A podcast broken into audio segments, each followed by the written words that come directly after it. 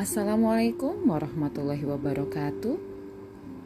Apa kabar sahabat Sofia? Semoga masih dalam keadaan semangat di hari ke-10 Ramadan ini. Ibu Ibu adalah seorang yang mengasuh, merawat, dan mendidik kita.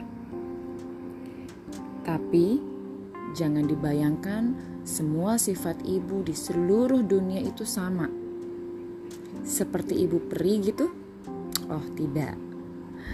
Ya, sebagaimana Allah telah menciptakan tiap-tiap manusia itu include dengan sifat-sifatnya.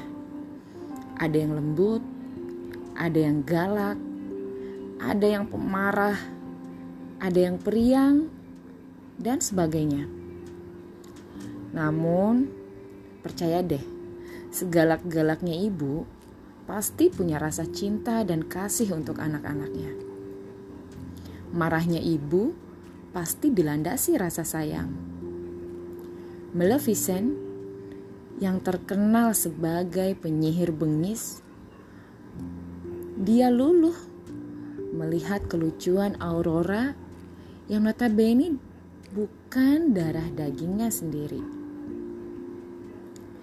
Terus kenapa dong sekarang banyak ibu yang tega membunuh anak kandungnya sendiri? Maleficent awalnya seorang peri yang baik hati. Tapi karena telah disakiti dan dikhianati oleh Stefan, sang kekasih, ia berubah menjadi penyihir yang bengis, tak punya hati.